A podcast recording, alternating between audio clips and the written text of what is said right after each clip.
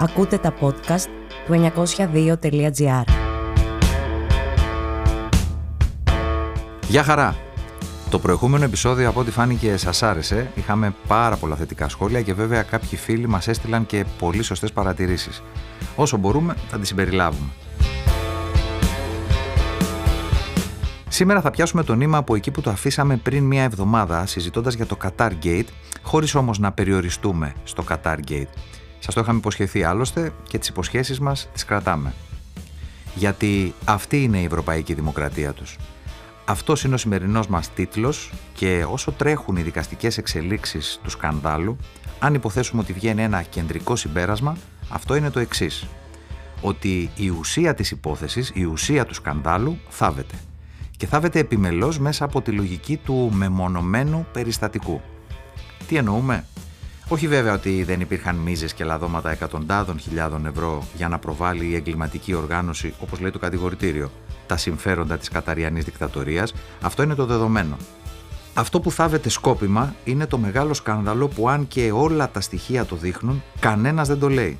Και αυτό είναι η ίδια η Ευρωπαϊκή Ένωση και η νόμιμη λειτουργία θεσμών της όπως το Ευρωκοινοβούλιο. Γιατί το λέμε αυτό, θα εξηγήσουμε αναλυτικά. Πάμε λοιπόν. Την περασμένη εβδομάδα στις 15 Δεκεμβρίου συγκεκριμένα, το Ευρωκοινοβούλιο ενέκρινε ένα από τα γνωστά του ψηφίσματα. Τι έλεγε; Ότι το σκάνδαλο διαφθοράς είναι απλά ένα μεμονωμένο περιστατικό. Έλεγε όμως και κάτι άλλο. Ότι η ικανότητα των λόμπι να επηρεάζουν τη λήψη αποφάσεων στο Κοινοβούλιο αποτελεί ζωτικό στοιχείο της ευρωπαϊκής δημοκρατίας. Δεν ακούσατε τίποτα λάθος. Αυτό ακριβώς λέει. Τα λόμπι, όπως αυτά στα οποία συμμετέχουν όσοι εμπλέκονται στο σκάνδαλο της εγκληματικής οργάνωσης στο Ευρωκοινοβούλιο, σύμφωνα με το Ευρωκοινοβούλιο, αποτελούν ζωτικό στοιχείο της ευρωπαϊκής δημοκρατίας. Ακούσατε τίποτα γι' αυτό σε κανένα μέσο ενημέρωσης; Μπα με ελάχιστες εξαιρέσεις μετρημένες στα δάχτυλα του ενός χεριού, άκρα του τάφου σιωπή. Ο ριζοσπάστης πάντως το είχε πρωτοσέλιδο. Δεν μπορεί να μην το είδαν. Όπως δεν μπορεί να μην είδαν ότι αυτό το άθλιο ψήφισμα που ουσιαστικά νομιμοποιεί τη διαφθορά, τα σκάνδαλα, τις μίζες και γενικά όλη αυτή τη σαπίλα, το ψήφισαν και η Νέα Δημοκρατία και ο ΣΥΡΙΖΑ και το ΠΑΣΟΚ και η Ελληνική Λύση. Ναι, καλά ακούσατε. Όλοι αυτοί οι αδέκαστοι Όλοι αυτοί που πριν δύο εβδομάδες ήταν έκπληκτοι από το Qatar Gate, λίγες μέρες αργότερα σήκωσαν τα χεράκια τους και είπαν ναι στη διαφθορά και τα σκάνδαλα. Μάλιστα, την ίδια μέρα που οι ευρωβουλευτές του ΣΥΡΙΖΑ ψήφιζαν το πλυντήριο για τη δράση των λόμπι, ο Τσίπρας αγχωνόταν για ένα θεσμικό πλαίσιο στην Ευρωπαϊκή Ένωση που δεν θα επιτρέπει τη διαφθορά. Το όμως που οφείλουμε να ασχοληθούμε όλοι είναι το πώς θα διαμορφώσουμε ένα θεσμικό πλαίσιο που δεν θα επιτρέπει τέτοιου είδους συμπεριφορές διαφθοράς. Και αν αυτό είναι σημαντικό μια φορά για την Ευρώπη που από ό,τι φαίνεται ο θεσμός της δικαιοσύνης λειτουργεί ακόμα. Καταλάβατε. Το ψήφισμα λοιπόν αυτό θα έρθει να προσθεθεί δίπλα στα δεκάδες άλλα ψηφίσματα του Ευρωκοινοβουλίου που από κοινού έχουν στηρίξει η Νέα Δημοκρατία, ο ΣΥΡΙΖΑ και το ΠΑΣΟΚ. Θα έρθει να προσθεθεί επίσης στο 50% των νομοσχεδίων της κυβέρνησης της Νέας Δημοκρατίας που υπερψηφίζεται από το ΣΥΡΙΖΑ και το ΠΑΣΟΚ. Ποιος δεν το ψήφισε, το ΚΚΕ, που επιπλέον το κατήγγειλε, το αποκάλυψε και το δημοσιοποίησε. Συμπέρασμα. Κάθε φορά λοιπόν που θα ακούμε για τα μεγάλα ιδεώδη της Ευρωπαϊκής Ένωσης, να θυμόμαστε ότι στο μοναδικό εκλεγμένο όργανο της Ευρωπαϊκής Ένωσης όπως το λένε, όλοι μαζί, και όταν λέμε όλοι εννοούμε όλοι, ψήφισαν και συμφώνησαν ότι η δράση των διάφορων κυφήνων που συμμετέχουν σε λόμπι στις λεγόμενες ΜΚΟ είναι ζωτικό στοιχείο της δημοκρατίας τους. Βέβαια, υπήρχε και ένα ακόμα ψήφισμα στις 24 Νοεμβρίου, πριν από αυτό, ένα ψήφισμα που διαμορφώθηκε κατά τη διάρκεια του Μουντιάλ και ενώ όλος ο πλανήτης γνωρίζει ότι οι νεκροί εργάτες στα Καταριανά κάτεργα έχουν φτάσει τους 6.500. Εκείνο το ψήφισμα στις 24 Νοεμβρίου το εισηγήθηκαν από κοινού το Ευρωπαϊκό Λαϊκό Κόμμα, οι Σοσιαλδημοκράτες, οι Φιλελεύθεροι και οι Συντηρητικοί Μεταρρυθμιστές. Ξέρετε με τι συμφώνησαν και ψήφισαν όλοι αυτοί πλην των Ευρωβουλευτών του ΚΚΕ, ότι οι αλλαγές στα εργασιακά που έχουν γίνει έχουν ήδη βελτιώσει τις συνθήκες εργασίας και διαβίωσης εκατοντάδων χιλιάδων εργαζομένων στο Κατάρ. Ότι έχει ενισχυθεί η φωνή των εργαζομένων και του κοινωνικού διαλόγου στο Κατάρ. Και για αυτούς τους λόγους το Ευρωκοινοβούλιο εκφράζει την ικανοποίησή του για τις μεταρρυθμίσεις που έχουν θέσει σε εφαρμογή οι αρχές για τη μετανάστευση και τα εργασιακά. Στο Κατάρ, σε μια χώρα που εκτός όλων των άλλων είναι απαγορευμένα τα συνδικάτα και οι απεργίες, είναι απαγορευμένες ακόμα και οι πιο απλές διαμαρτυρίες των εργαζομένων. Για να δούμε όμως. Είναι μεμονωμένο περιστατικό το σκάνδαλο Qatar Gate. Στις Βρυξέλλες κατοικοεδρεύει μια ολόκληρη πολιτεία 48.000 γιάπηδων που εκπροσωπούν τα συμφέροντα μεγάλων πολυεθνικών ομίλων. Δηλαδή, για να το καταλάβουμε, μια πόλη με πληθυσμό όσο η Λαμία κινείται ασταμάτητα μεταξύ Κομισιών και Ευρωκοινοβουλίου με ένα και μοναδικό στόχο. Να επηρεάζει τις αποφάσεις και την κοινοτική νομοθεσία σύμφωνα με τα ιδιαίτερα συμφέροντα που ο καθένας τους εκπροσωπεί. Εντάξει, 48.000 άτομα δεν τα λες και μεμονωμένα, αλλά πάμε να δούμε μερικά ακόμα μεμονωμένα περιστατικά. 485 πρώην ευρωβουλευτές μετά το τέλος της θητείας τους έγιναν λομπίστες. Τι έκαναν, πουλούσαν εκδούλευση στα νέα τους αφεντικά με διαβατήριο αυτό που τόσα χρόνια είχαν αποκτήσει, δηλαδή την εμπειρία και τις προσβάσεις που είχαν όλα αυτά τα χρόνια ενώ βρίσκονταν εκλεγμένοι στο Ευρωκοινοβούλιο. Άλλο μεμονωμένο περιστατικό. Σκάνδαλο Siemens, σκάνδαλο Volkswagen, σκάνδαλα πολλών ευρωπαϊκών πολυεθνικών που με τις πλάτες κυβερνήσεων και ισχυρών κρίκων στον ευρωπαϊκό μηχανισμό προωθούσαν τα συμφέροντά τους για να κατοχυρώσουν μεγαλύτερα μερίδια στον παγκόσμιο ανταγωνισμό. Πολλά μεμονωμένα περιστατικά δεν μαζεύονται. Και επειδή ακούμε και ακούτε από τα κανάλια και τα δελτία ειδήσεων ότι βρε παιδί μου, μην τα ισοπεδώνουμε όλα, μην λαϊκίζουμε, απλά έχει χαθεί ο έλεγχος στο Ευρωκοινοβούλιο.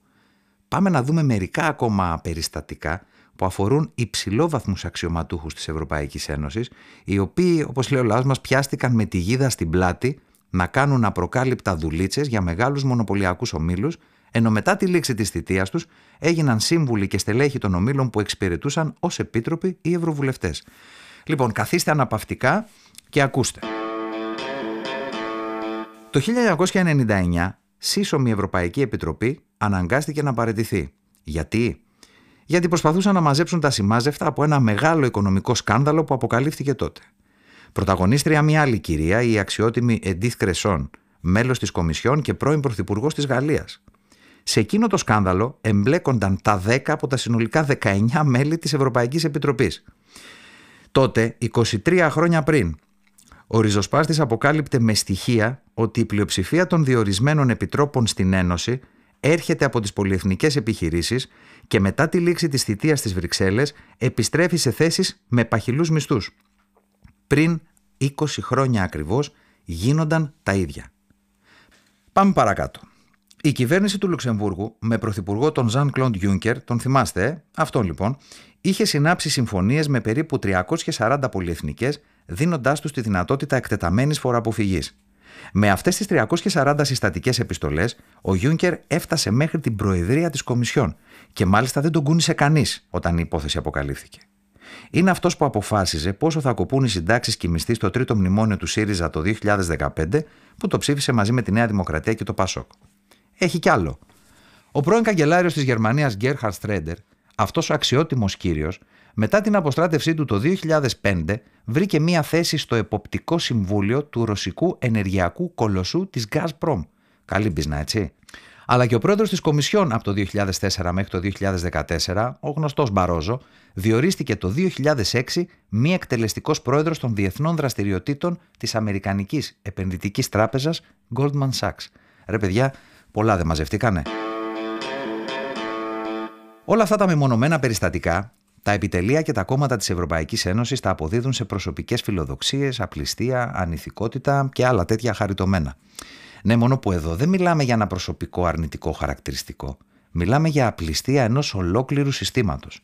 Ένα σύστημα στο οποίο εντάσσεται και η περίφημη κοινωνία των πολιτών. Οι διάφορες ΜΚΟ δηλαδή που υποτίθεται ότι μεταφέρουν τη φωνή των απλών ανθρώπων στα κέντρα λήψης αποφάσεων. Ένα τέτοιο χαρακτηριστικό παράδειγμα είναι η ΜΚΟ No Peace Without Justice, που εμπλέκεται στο τελευταίο σκάνδαλο με το Κατάρ. Δεν υπάρχει ειρήνη χωρίς δικαιοσύνη. Μμ, ωραίο όνομα για να τσεπώνεις γκαζοδόλαρα. Τελικά, αν δεν δεις τη μεγάλη εικόνα της Ευρωπαϊκής Ένωσης, δεν μπορείς να βγάλεις συμπεράσματα για να καταλάβεις τι γίνεται. Αυτή είναι λοιπόν η μεγάλη εικόνα της Ευρωπαϊκής Ένωσης. Όλο αυτό που ακούσατε. Που έχει τόσο πολύ μεγάλα ευρωπαϊκά ιδεώδη που είναι σαν τις βαλίτσες της Καηλή, που έχει θεσμούς που πρέπει να λειτουργούν, όπως λέει η Νέα Δημοκρατία και ο Τσίπρας.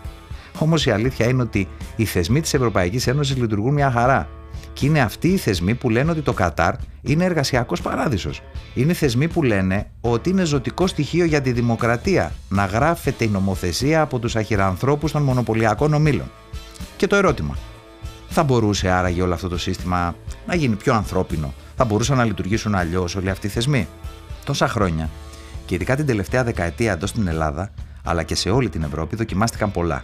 Πολλές κυβερνήσεις, πολλά μοντέλα, όλα πάνω στις πλάτες μας. Αυτή η άλλη τάχα διαχείριση για την οποία μιλάει η Σοσιαλδημοκρατία και ο ΣΥΡΙΖΑ στη χώρα μας δεν μπορεί να λύσει τα προβλήματα των λαών. Η ίδια η πράξη αποδεικνύει ότι η Ευρωπαϊκή Ένωση είναι φτιαγμένη με τα υλικά της εκμετάλλευσης για τα κέρδη των λίγων και με αυτά τα υλικά μόνο χειρότερη μπορεί να γίνει η ζωή των πολλών.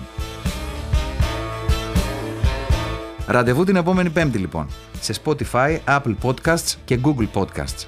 Μέχρι τότε μπορείτε να πάρετε το χρόνο σας. Μπορείτε να πάρετε το χρόνο σας και να σκεφτείτε πώς και πού θα ξοδέψετε τα 70 λεπτά την ημέρα που δίνει ο Σάντα Μητσοτάκης για το Food Pass. Μόνο προσοχή, όχι υπερβολές και αν χρειαστεί θα σας βοηθήσουμε στο επόμενο επεισόδιό μας. Για να ενημερώνεστε για κάθε νέο επεισόδιο, ακολουθήστε το κανάλι μας. Και μην ξεχνάτε, στο 902.gr και το ριζοσπάστη θα βρείτε τις πραγματικές ειδήσεις.